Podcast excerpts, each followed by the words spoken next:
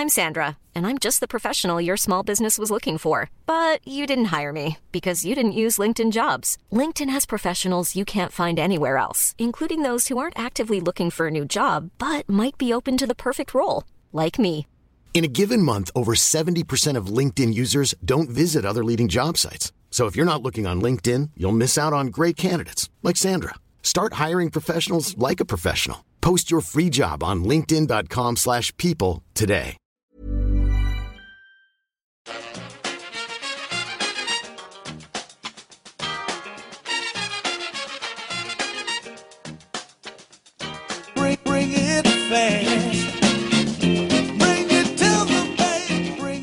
Hello and welcome back to the EPL Roundtable. I'm your host, Kevin DeVries, and as always, if you'd like to reach us at the podcast, you can do so by either tweeting us at EPL Roundtable or emailing us at EPLRoundtable at gmail.com. All right, we are here with another club update slash segment following the conclusion of the 2022-2023 season. Uh, joined today by Steve McGookin, who's a long-suffering Spurs fan, mentor, former chairman of New York Spurs, has a website over at statesofplayproject.com. Be sure to go check that out as well. Steve, an absolute pleasure always talking to you, although less of a pleasure talking about the season that Tottenham just had. Um, as people may recall, heading into last season, there were some people thinking, you know, Conte finally got a wing back in Perisic, you know, got some some options in midfield with Bissouma and the like. Got a backup for Harry Kane, who it seemed was getting injured every year, but then managed to avoid it this year in Charlison optimism was high. Spent a lot of money, brought in players that in theory fit the Conte system, as we know, didn't necessarily have a happy ending. Do you think that that kind of batch of signings is, was kind of like the start of where things went wrong, or, or what do you think really led to the decline that Spurs had after having some hopes of challenging for you know potentially the title, let alone the top four? Yeah, uh, thanks again for for having me on, Kev. It's really good to be back with you, especially since we don't have the existential angst of a, a recent uh, uh, defeat to talk about. So, uh, no, I, I think you're absolutely right. I mean, obviously, um, you know, the biggest issue facing the incoming manager is going to be to sort out the roster and and what uh, Conte and Paratici did with. Uh, with how they organized the, the playing staff, and and but that that would have been the case you know, no matter who had taken the job in the end. So I think that uh, it, it's not a bad thing that we're having to sort of sift through, uh, sift through the portfolios and see who we who we have and who we don't have and who we need. Um, I mean, we we have too many players out on loan, for example, that that will all need to be reevaluated by by the new coaching staff. Uh, obviously, Ndombele and Lo Celso are the are the highest profile of those, and it would it would actually probably make sense for Lo Celso to go to um, go to Villa with uh, with Unai Emery, um, assuming that that he wants to play in the Premiership. I was really optimistic when Richarlison arrived, and, and I, although I th- I think some of us had reservations about his price. Um, and, and where that would elevate him in terms of you know the, the, the value that we expected from him, uh, and it wasn't sure at that stage whether he was going to alternate with with uh, Deki or whether he would be a, a you know a long term replacement for Harry, and and obviously you know despite a good World Cup, you can't really see him in either of those roles as a first choice. I mean, you'd pick Kulusevski over him, and and for sure he he can sub for Harry, but he's not he's not going to be our, our first choice number nine, and and I think he's going to have to adjust to that to that situation as well. Um, I just hope that the coaching staff have looked at where all these players are and what they've contributed in the, you know, the whether it be the limited minutes that they've had. I mean, Perisic, you mentioned Perisic, he's probably gone, and that's that's okay because he was very much a Conte player, um, and what he added to the to the squad can probably be replaced at, at some level. I think we're at the point where you can you can probably draw up all the all the tactical charts uh, that you want with the players we currently have, whether that's you know the players on the home roster or or that have to return from loan. But it actually won't mean anything until we get an idea of you know what the incoming manager wants to wants to do with them and whether he sees them as being part of his part of his system. But obviously, we've known for a while, and this has been a, a sort of continuing process. The the the playing staff is going to need some urgent reassessment and and upgrading, I think. But there are, you know, there are upsides as well. We shouldn't we shouldn't ignore the fact that we're we're going to get Bentancur back. Uh, Bissouma looks like he's finally on the right trajectory. Trajectory, and I, you, you know, I've talked in the past uh, about uh, players that we could bring in, and I, I was always a big admirer of both um, Maddison and Tielemans mm. at, at Leicester.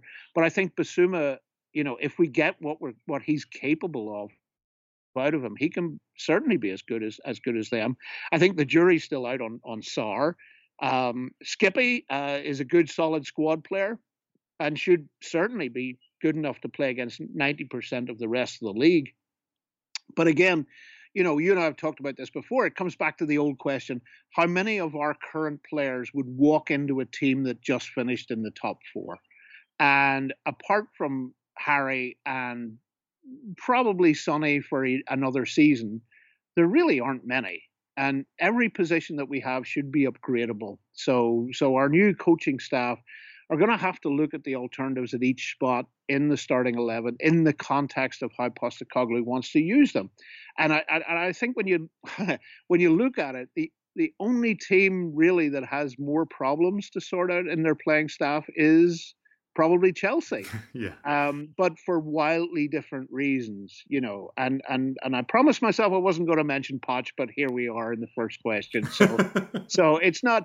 It, it's where we are is not the end of the world, but it's the start of a process that mm. may be beyond the the staff and the structure of the club to actually cope with adequately without having a you know like some kind of fire sale and getting rid of a whole bunch of players that um, that they just haven't had a chance to uh, to assess properly. Yeah, there will definitely be a lot of turnover for sure. Um, to to finish up recapping last season, where do you think it went wrong for Conte last season? Obviously, he had a lot of off the field uh, stuff, including a, a, colleague of his at Tottenham, the fitness coach, passing away. Obviously, a couple former players that he played with, and he himself had uh, a serious medical procedure. I yeah. think a lot of people look to that stuff. Do you think that it was it was that, or do you think there was something else that kind of led to the season not really culminating the way that many had hoped? Yeah, I, I think all of those things you have to take into account, especially Ventrone's uh, passing. I mean, that was that was obviously uh, quite an important uh, uh milestone. But this would be strange if we hadn't just come off an elite win now manager uh, so we hired another one and then realizes he can't win with the squad we have. I mean, it, that, it would be weird if it hadn't just happened, but unfortunately it, it did, and we, we didn't seem to learn anything from it. I mean, Conte's rant, which everybody will point to and say that that's, you know, that's where the whole thing fell apart, that was inevitable. And I think as was how his how his tenure ended. Uh, and I don't really want to dwell too much on it because I think there's more than enough blame to go around, both you know in the dugout, on the field, and in the boardroom. So, it, but I mean, you know, there's a famous meme of uh, Mourinho and Conte shaking hands on the touchline, and and Mourinho saying, "They pay you to come and they pay you to leave." that's that's essentially what we uh, what we ended up with. I mean, uh, you you can't hire a win now manager and then, you know, expect him to win with a squad that couldn't win with another win now manager. Yeah, yeah, I think there was optimism that with the the um, you know the automatisms, the the system that yeah. they'd be able to get something. And as you know, I think most Spurs fans would have given up a lot to see Harry and or Hugo be able to lift a trophy with us. But, oh, uh, Oh, absolutely. More but, than Yeah. Then obviously, what what followed from there was uh, him being let go, hiring his assistant for a few weeks, going terribly. Obviously, was it six one ultimately against Newcastle? Yeah. Hugo getting hurt, probably his last match. Then Mason coming in. Really, just the last ten to fifteen weeks of the season were just shambolic aside oh. from the Brighton match, which I got to see in person. So uh, actually, that match was kind of shambolic too, but they won, and that's that's nice. Yeah. Um, but uh, yeah, it was like being at the at the final days of the Roman Colosseum, wasn't it? Like as everything was falling apart around you. But no, you're you're absolutely right. I mean, Stellini was a mistake. Uh, he, he should have left with Conte, and and I think if he's honest, he will probably sell, say that too. Uh, but maybe you know we were blinded by what was it? He had a three and one or a four and zero record as caretaker up to that point. Yeah, because- beating City and Chelsea. yeah, exactly. So, but you know, I, that that showed a, a that showed a sense of desperation on the part of the board that or the part of the ownership that uh, has yeah w- will probably be repeated at some point in our club's future. But but I'm I'm really glad actually you know looking at the positives, which I always try to do. Uh, I'm really glad Mason stayed and will be involved with the club as we make this this next transition because it would have you know he he could have by this stage he could have you know, got a decent managerial role in uh, a lower level championship team or League One team, if that's where he wanted to go with that. Um, but I think the institutional knowledge and memory that he brings with knowing the players, being in a position to to read the mood in the dressing room, I think with a with a with a new manager coming in, who I think more than any of our recent, uh, as I say, elite managers has something to prove, I think that's going to be a huge positive for Ange. You know, he's going to come in and uh, and he's going to need to say, okay, just give me a give me an evaluation as as best you can of each player based on you know the qualities that I'm looking for. And uh, and Ryan Mason, I think, is in an excellent position to be able to do that. And I'm I'm really glad that he's he's staying with the club. Mm. Yeah, he was doing some pretty interesting tactical stuff, and of course, uh, he he didn't actually uh, assistant manage under Mourinho. Right. Um, that was Ledley King for that one year for who knows why. Um, Yeah. But Mason, with his you know learning how to play uh, meaningfully through the Tottenham's academy, and then Pochettino Yeah. as a senior player, now having worked in the same organization at least as Mourinho and now Conte and now Ange, like it, it's it, he's gonna have a very interesting uh, footballing identity at some point. Although it does seem to lean closer to Poch's way, but with a lot more tactical nuance than admittedly Poch had. Though you know that was you know started in Yeah, no, I- I 2013 maybe, and yeah. it's a different world now. and, and and as we were saying, I think I think it's also about just being close to the players. I mean, not not sort of being their mate or anything like that, which I'm sure he is. But Although he is Harry Kane's best friend. yeah, true. But just understanding their mood, being able to read their mood in the way in which someone who hasn't been in the dressing room with them can do. I think that's that's a psychological positive that uh, is really going to uh, pay dividends for us. Yeah. And then ultimately, the result of this season was that Spurs are missing out on European football for the first time while I've been a supporter. So Yeah. it's it's been a minute. um, well, do you do you view that as like an ultimate failure, or kind of on the final day where you starting to look at potentially the benefits of missing out on Europe and the fact that you just have the one match a week, you can trim the squad, etc.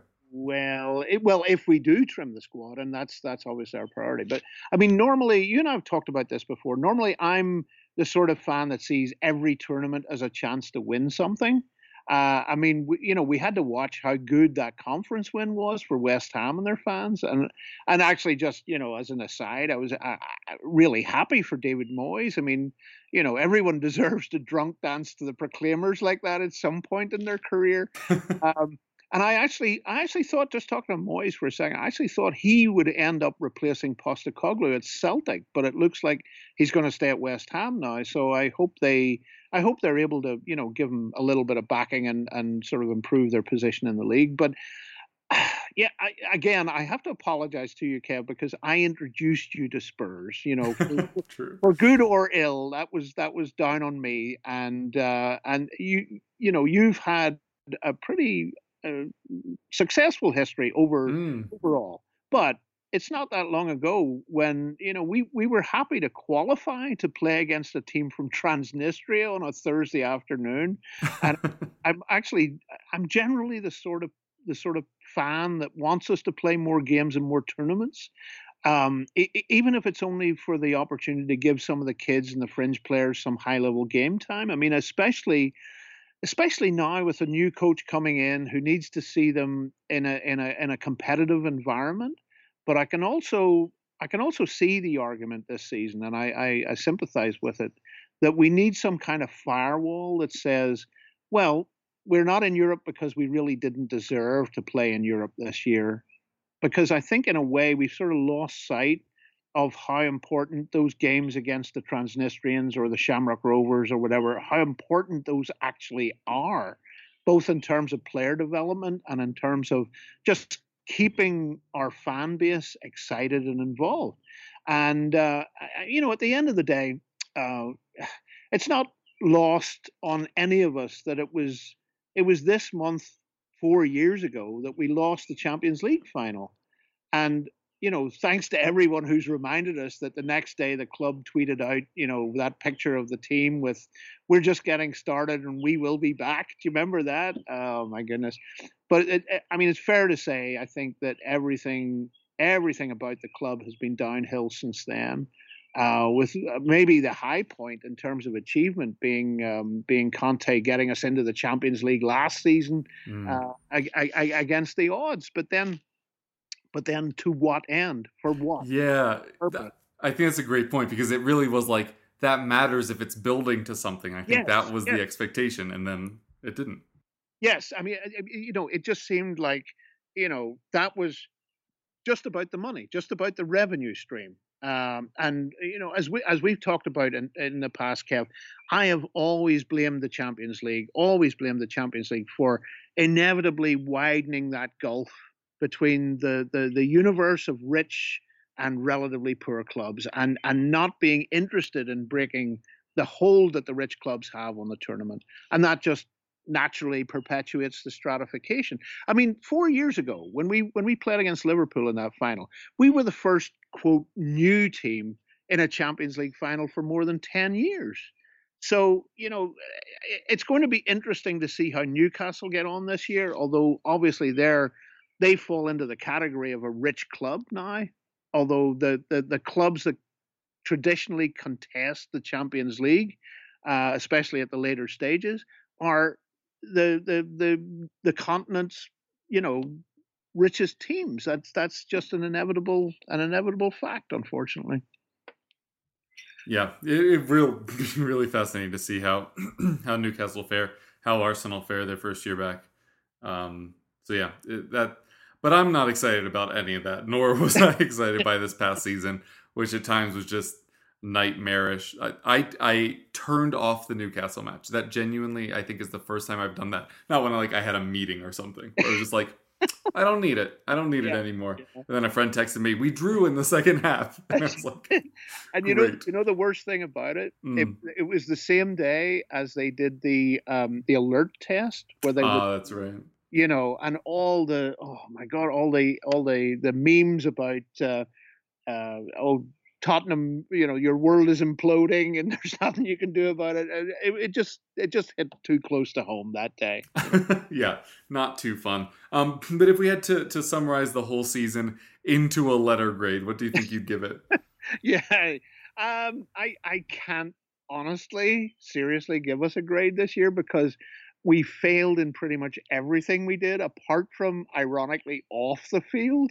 Um, mm. and, and I think it's more it's more than just you know when the teacher writes "can do better" or something like that on your report card.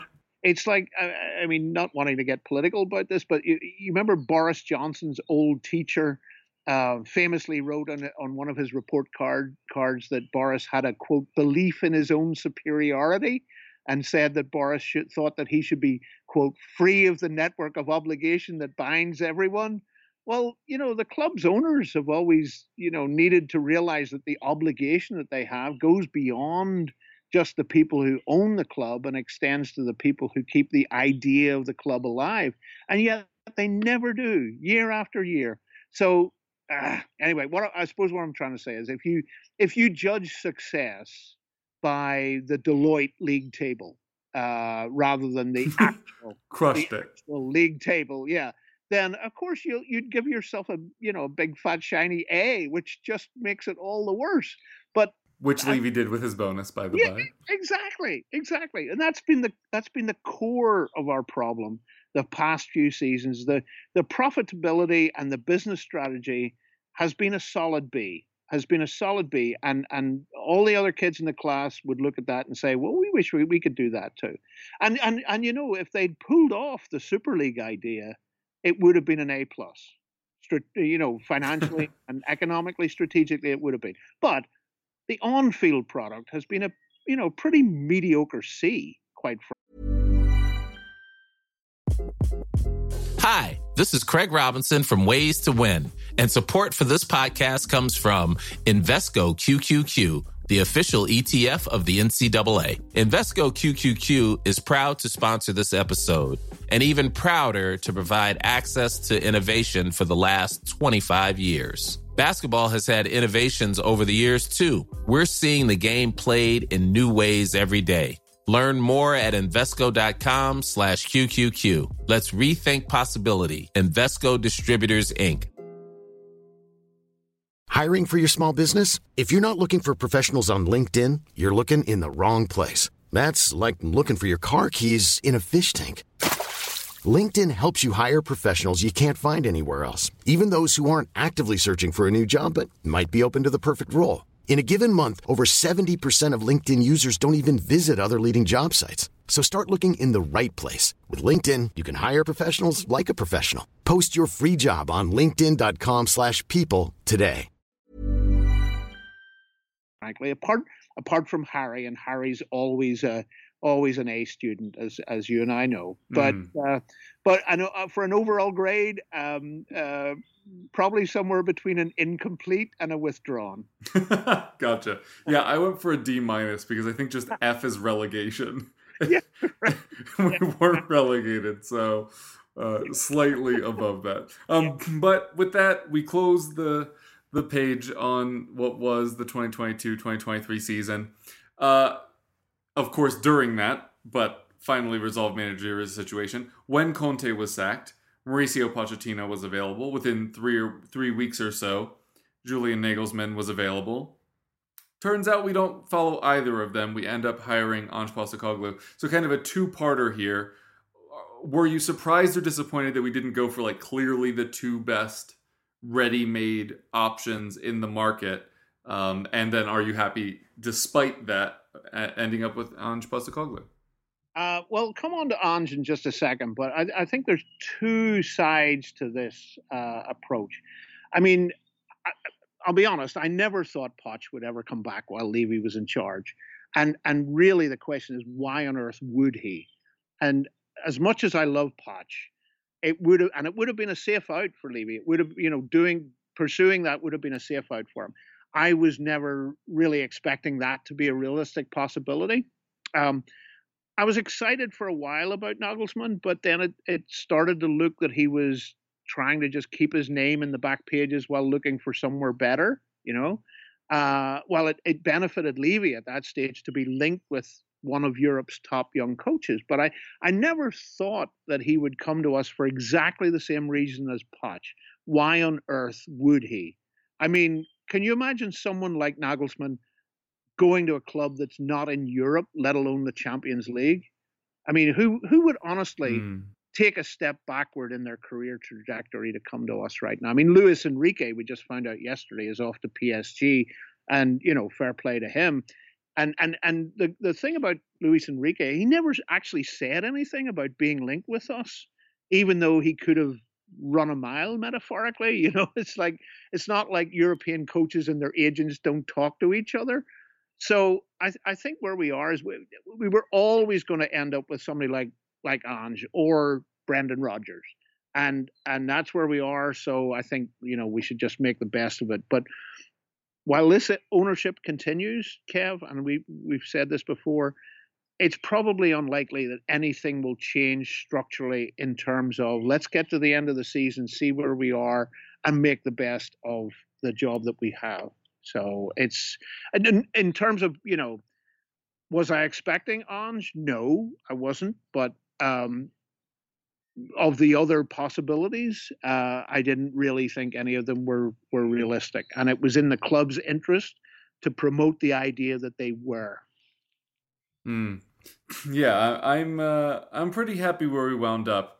A little disappointed just because like we always knew that the next manager was going to signify our direction Yeah. Are we starting a rebuild, or are we literally just trying to squeeze the last ounce out of Kane after that? Th- after that, that premise failed two consecutive times. I, am not counting Nuno, obviously.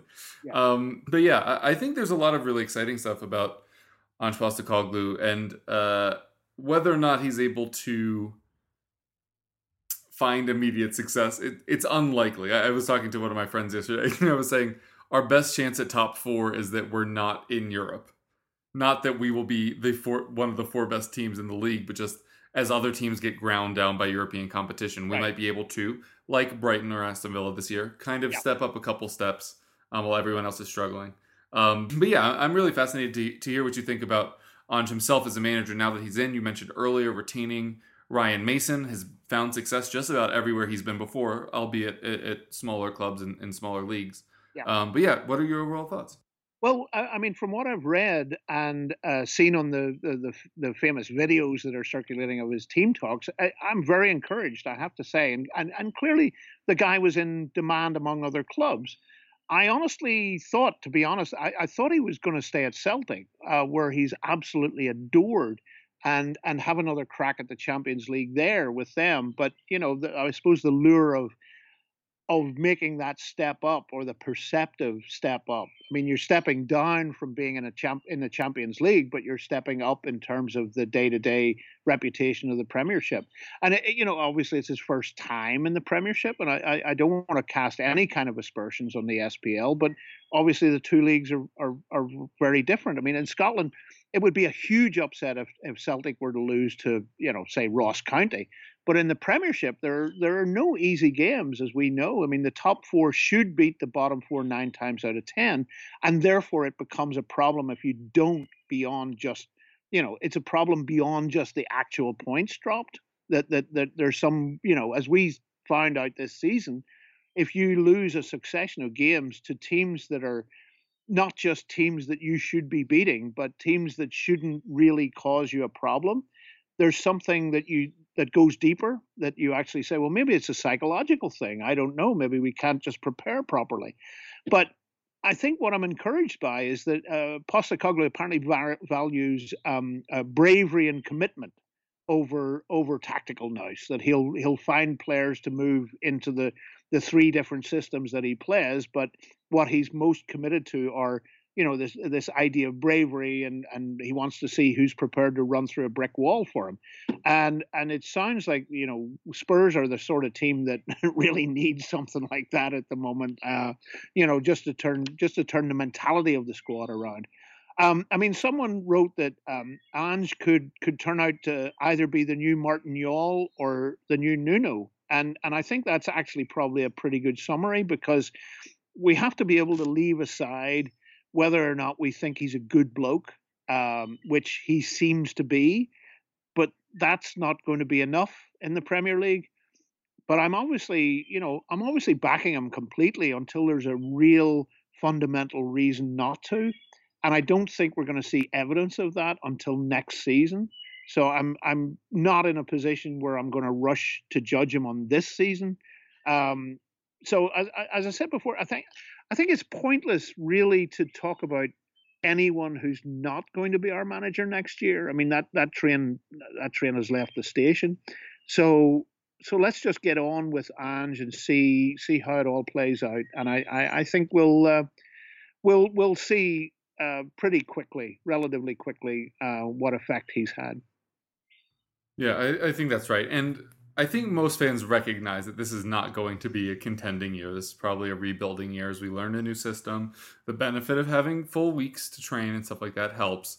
But um, do you think that the club itself will give him the resources and time that he needs, or do you think they'll be a little shy in, in that regard, given how poorly the spending went under Mourinho? Yeah, that, that's that's a very good point. I mean, I, there's no incentive for them not to not to back him. Uh, and and with this ownership and it's it's sort of lack and change of direction and priorities, I, I really want to be optimistic about this time. But again, we can't we can't judge this yet. I, as I say, I think we'll get an indication by Christmas of whether he'll have a, a you know a, a direct day to day influence on how we play and how the team organizes itself. But we'll know for sure next season. So again, you know, I I hope they will back him, but you have the same you have the same arguments as there would be around any any manager. You know, if we're looking to upgrade the squad, why would a player come here when they can play in the Champions League? If they're good enough to play in the Champions League, why would they choose to choose us? Um, so he's he's going to have to work with what he has, and you know, in in in a strange way, going back to the first point that we were talking about, we have too big a squad that needs to be you know threaded out a little bit, but there are plenty of choices within those players within that roster that can slot into different um, different um, systems that he wants to play. So it's as again, it, it, nobody really. You can only have blind faith that uh, we've ended up with this guy. Let's give him our support and let's do the. Let's let him do his do his work and see how he see how he cooks over the next few months. Yeah, which players do you think will will kind of fit well or succeed under him, or or if it's a easier list, although it might be longer, uh, who do you think might kind of be on the way out? Right. Well, the, no. The interesting thing is, you remember we were saying about you know how the the stories seem to say that he values this idea of bravery and and commitment and running through a brick wall. Well, you know, you you in terms of the team that we have, Højbjerg represents that, but yet the talk has surfaced very quickly about whether or not he's going to actually fit in or you know whether he wants away mm. And you have to kind of wonder where that's coming from. Is that coming from from the, the, the new manager side, or is it coming from Højbjerg's agent, or, or, you know where is that coming from? And of course, Eric Dier is the, the the ultimate conundrum for for Spurs fans, who's never really found a position where he seems comfortable. And but yet, the interesting thing is that that, that brick wall stuff. Both those players have that, but is it enough within whatever system he wants to play? And and again, it goes back to I think no matter who the new manager would have been, and and no matter what the new system they play is, there's always going to be speculation about who's going to be in and who's going to be out. So it, it, it's just inevitable to sort of look at look at our squad and say, would would this player or this eleven would they play the same way under Postecoglou as they would play under Conte? And you don't know until they cross that cross the line and, and play a game. Yeah, I'm, I'm wondering if part of the Højbjerg stuff is that there isn't a traditional air quotes defensive midfielder. Right. Uh, the way that he was playing at Celtic. Although I'm not really sure how replicatable that is because they were so yeah. heinously the best team in their league. I don't know if you saw, they I, averaged almost yeah three quarters possession I know. over this over the over the league. So there might have to be some tweaks there. But yeah, yeah. it's it's going to be interesting because also with the high line, that doesn't suit Dier. Yeah. There isn't a natural defensive midfielder, so that doesn't suit Højbjerg. So I see your point about like maybe the system and the tactics not aligning with the personality traits that he often looks for. But well, yeah, maybe it just means we'll, we'll, we'll get Cameron Carter Vickers back. you got it. You know, there. Uh, I'm not really a big fan of the idea of bringing in Hatate, who I think is like incredible in his role, but maybe isn't that great overall. Uh, the analogy I used the other day was like a Danny Drinkwater type. Maybe not exactly player to player, but that kind of thing where it was like, wow, Danny Drinkwater is so good in this role for Claudio Ranieri's Leicester, and then he went to Chelsea and just immediately um, was kind of. Mm, I don't know if found out's fair. I think he got and, injured as well. And but. also, Kev, the the interesting thing is, you know, when you when you you go public, when Ange goes public to talk about this notion of, I want players who'll run through a brick wall for me, they might in one team, but then completely be on the periphery in another team and not feel that they're valued in the same way. So we're, we're just going to have to wait and see, I think. Yep, probably right. Uh, to make it simpler, how many players do you think are heading out? I've seen people guess anywhere from like six to the, to somewhere in the teens. Like, do you think we'll get the like massive clear out that has kind of been needed for years, or do you think it'll just be more loans and kind of continuing yeah. to defer the issue?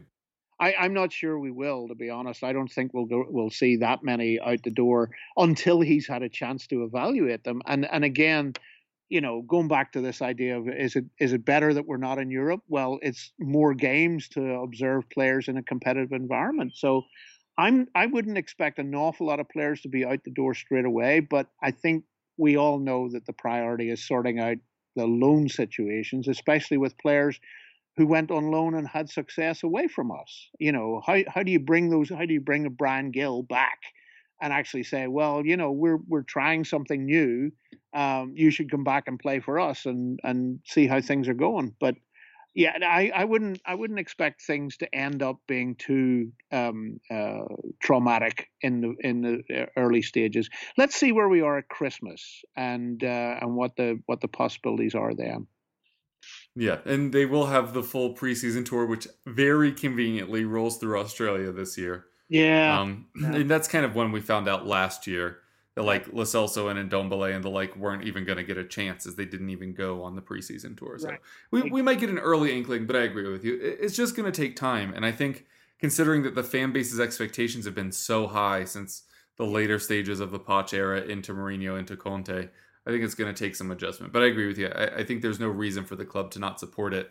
Hiring him seems to have been the, the sign that they're willing to try to build back up some of the stuff we've lost, including uh, signing Mikey Moore and you know trying to rely on the youth pipeline a bit more, though it comes a little bit too late for some of the older academy yeah. players.